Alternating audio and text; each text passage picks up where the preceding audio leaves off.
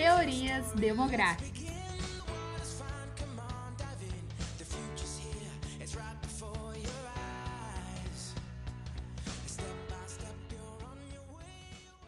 Isso. Porque agora eu sei o que preciso fazer.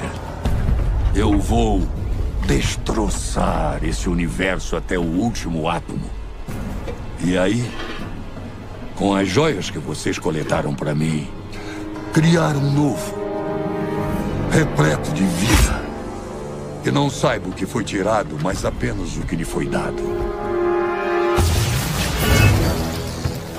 Um universo grato, banhado em mortes, nunca vão saber.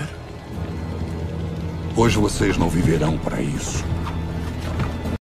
Arrepiou, né? Eu sei que arrepiou. Essa obra-prima, Vingadores, Ultimato, meu Deus.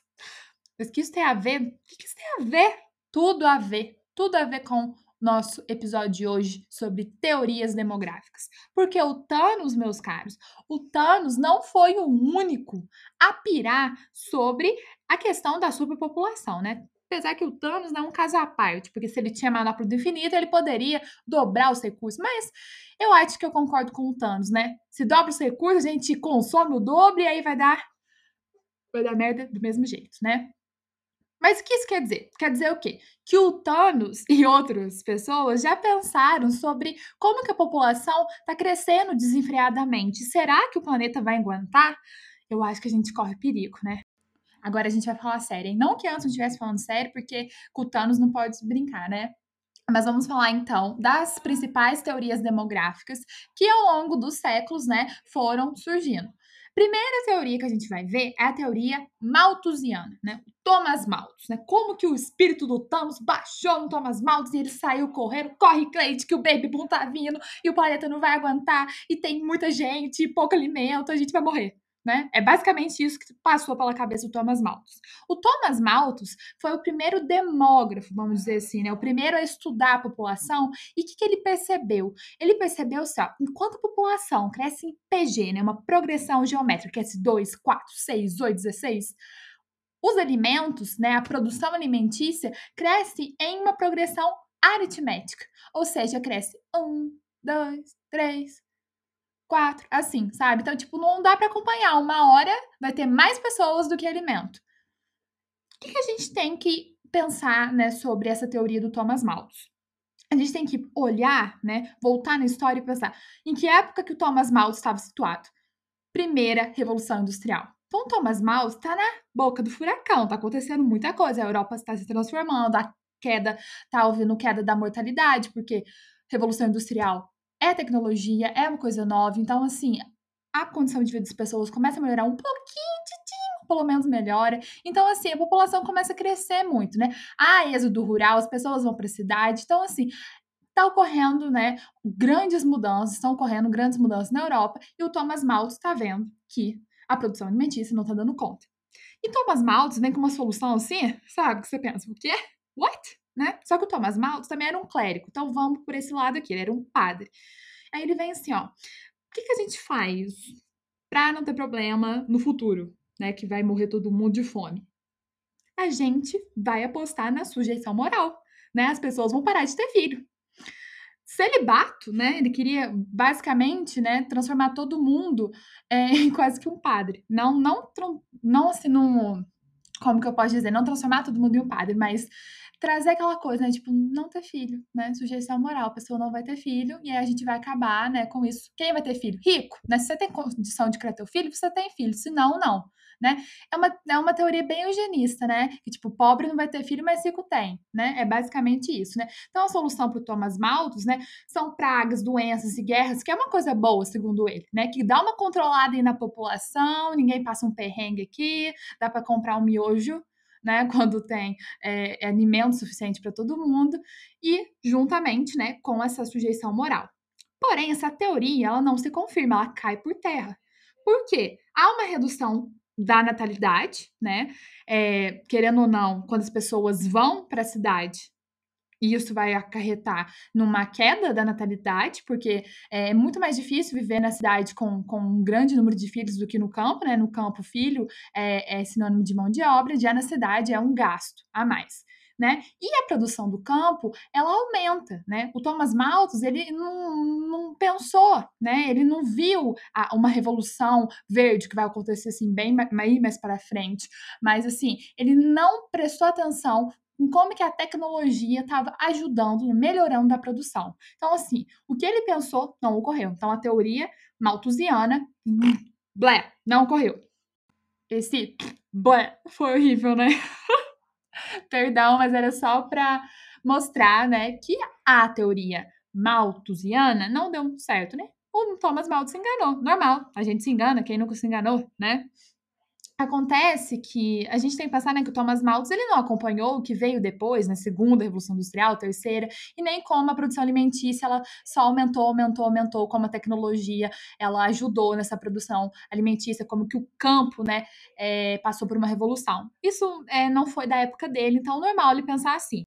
Bom, Thomas Malthus apresentou a sua teoria, né, século XVIII, e aí vem o século XX com uma nova teoria, né, é, de acordo com o contexto histórico ali da época, uma nova teoria surge chamada de neomatusiano, neomatusianismo. Se a gente pensar no nome, dá para perceber que essa teoria demográfica, ela bebe muito da fonte das ideias do Thomas Malthus. Então, ela é muito influenciada pela ideia, pelas ideias do Thomas Malthus. E que contexto a gente está é, vendo essa, essa teoria, né? Quando que ela nasce? Quando que ela nasce? Ela nasce, é, assim, pós Segunda Guerra Mundial, até porque pós Segunda Guerra Mundial ocorre inúmeras mudanças em todo mundo, né? A gente vê um baby boom nos países desenvolvidos, ou seja, muita criança nascendo, e uma queda assim significativa da mortalidade nos países subdesenvolvidos. Assim, a gente pode até entender, né, o porquê do baby boom nos países desenvolvidos, soldados voltando para casa, vendo como a vida é linda, que a gente vai morrer amanhã, que, que a gente tem que ter filho, tudo mais mas também temos que olhar o outro lado, né, dos países subdesenvolvidos. Porque pós a Segunda Guerra Mundial é um marco muito importante para os países subdesenvolvidos, como o Brasil, como a Argentina, como o México.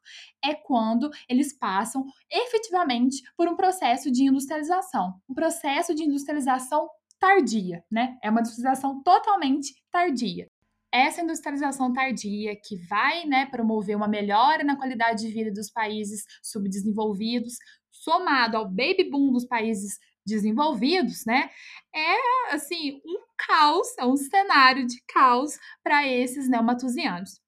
E aí, o que, que vem, né? Qual que é a solução mágica, né, para esse problema de superpopulação, esse crescimento assim, desenfreado? Porque se a gente for ver, realmente, né, até 1800 a gente atingiu um bilhão de pessoas. De 1800 para cá só foi subindo, subindo, subindo, subindo. Eu acho que depois, pós-guerra mundial, é uma coisa assim de 4 bilhões de pessoas. Assim, não, não tô certa disso, mas é tipo muitas pessoas vivendo no planeta. E aí esses neomatusianos, eles vão vir, né, com aquela questão assim, meio é, castidade, né, meio de sujeição moral, mas não para todo mundo. Qual que é a solução para eles, né? Controle da natalidade pelo Estado. Anticoncepcionais, esterilização da população mais pobre, tá? Então pensar assim que uma coisa tão assim importante para a emancipação das mulheres como o anticoncepcional, né, que deu assim de algum modo uma liberdade para elas poderem, né, deixarem de ser uma máquina de produzir filhos, né, poderem ter um, ali um método em que elas pudessem controlar, né? Porque ficava muito no controle do marido, né? Essa questão de ter ou não filho, por conta do uso preservativo e outras questões. Mas quando chega o anticoncepcional, são elas que vão tomar, são elas que vão ter ali o controle de ter ou não filhos. Então, é uma coisa que revolucionou, né? Que trouxe emancipação para as mulheres, mas que tinha por trás uma teoria totalmente eugenista, que era o quê? Controlar a população mais pobre, controlar o crescimento da população mais pobre. É isso que os neomatusianos querem. Só que aí, meus amores, veio uma teoria para rebater os neomatusianos, é claro, né? E essa teoria é uma teoria, assim, vamos dizer, mais reformista, né? É, de caráter, seguindo, assim, uh, os ideais de Marx, né? Uma teoria mais marxista. Não é mais, tipo, uma teoria, é mais uma reforma. O que é, esses marxistas rebatem, né? O que esses marxistas criticam uh, em relação aos neomatusianos? Porque para os neomatusianos, é, o crescimento populacional do, do, dos países subdesenvolvidos é uma causa, né? E a consequência é a miséria. Mas, né, para esses marxistas, para esses reformistas, não é assim, não é bem assim. É outros 500, entendeu? A miséria desses países subdesenvolvidos que leva, né, a população a ter mais filhos. Isso é totalmente lógico. A gente consegue ver nitidamente é, como que países desenvolvidos, as mulheres têm menos filhos do que em países subdesenvolvidos. Se a gente for ver hoje no planeta, os países que têm mais filhos, né, que apresentam a maior taxa de natalidade e de fecundidade, são os países do continente africano. Então, é, se a gente voltar no passado e perguntar para os nossos avós, quantos filhos seus avós tiveram, seus bisavós? A minha avó materna teve nove. E ela é 20 anos mais velha do que minha avó é, paterna. Por outro lado, a minha avó paterna teve três. Uma diferença de 20 anos na linha temporal fez com que a minha avó paterna tivesse seis filhos a menos que a minha avó materna.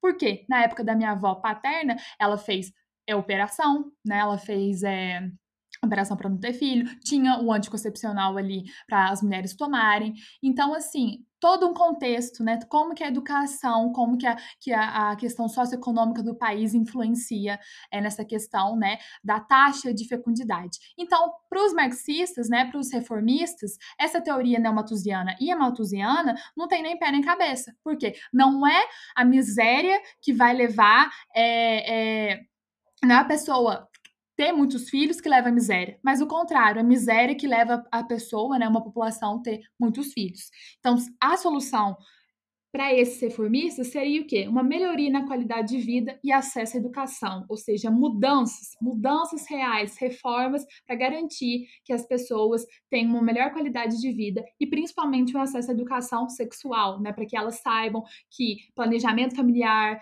e outras questões, né, são de extrema importância. Isso que é a questão né, que os marxistas, os reformistas, trazem à tona. Outra teoria que a gente pode falar, né? A gente tem a teoria ecomatusiana, que já é de 1980, né? Já ligada mais ao meio ambiente, a população cresce e gera grandes impactos ambientais. Então, reduzir para eles o crescimento populacional vai reduzir os impactos no meio ambiente a gente for pensar por um lado, a gente sabe o quanto que é, uma superpopulação é danosa para o planeta. O planeta não aguenta, realmente, né? Só que a gente tem que analisar também o padrão de consumo, que é uma questão, né, que a teoria é, reformista marxista traz para gente. Não é só, né, é fazer com que a população pare de crescer. Não é só controlar o crescimento da população, é mudar o seu padrão de consumo, é mudar a sua mentalidade entendeu? E como a gente muda a mentalidade, o padrão de consumo de população? Através da educação, né? Então, assim, se a gente, por exemplo, controlar a população de vários países subdesenvolvidos ou dos países do mundo inteiro, mas continuar com um consumo, né, um consumismo exacerbado, será que vai adiantar? Fica aí a reflexão. Então é isso, tá? Essas são algumas das teorias demográficas. A gente é legal a gente pensar sobre elas, sobre qual seria a melhor solução mesmo. Não é um problema fácil, né? É, é um problema assim muito complexo, que abrange muitas questões, e é sim um, uma questão que a gente tem que pensar, né? Porque superpopulação é um tema assim, uh, dá, dá, muito medo do nosso país, do nosso, nosso mundo entrar em colapso, mas a gente tem que pensar, né? Será que essas são as melhores soluções? Será que controlar a população mais pobre, controlar o crescimento populacional é a saída? Ou será que dar melhores condições de vida, a gente debater, levantar debates sobre consumismo, né? Nós somos a era do consumismo, né? Nosso, nosso século é conhecido como ser um século, né, de consumismo exacerbado. Né? Tudo a gente consome, tudo a gente quer consumir, a produção de lixo é exorbitante é, atualmente. Então, assim, é uma questão para a gente pensar é, sobre é, todas as teorias demográficas. Foi isso por hoje. Espero que vocês escutem os próximos episódios e tchau!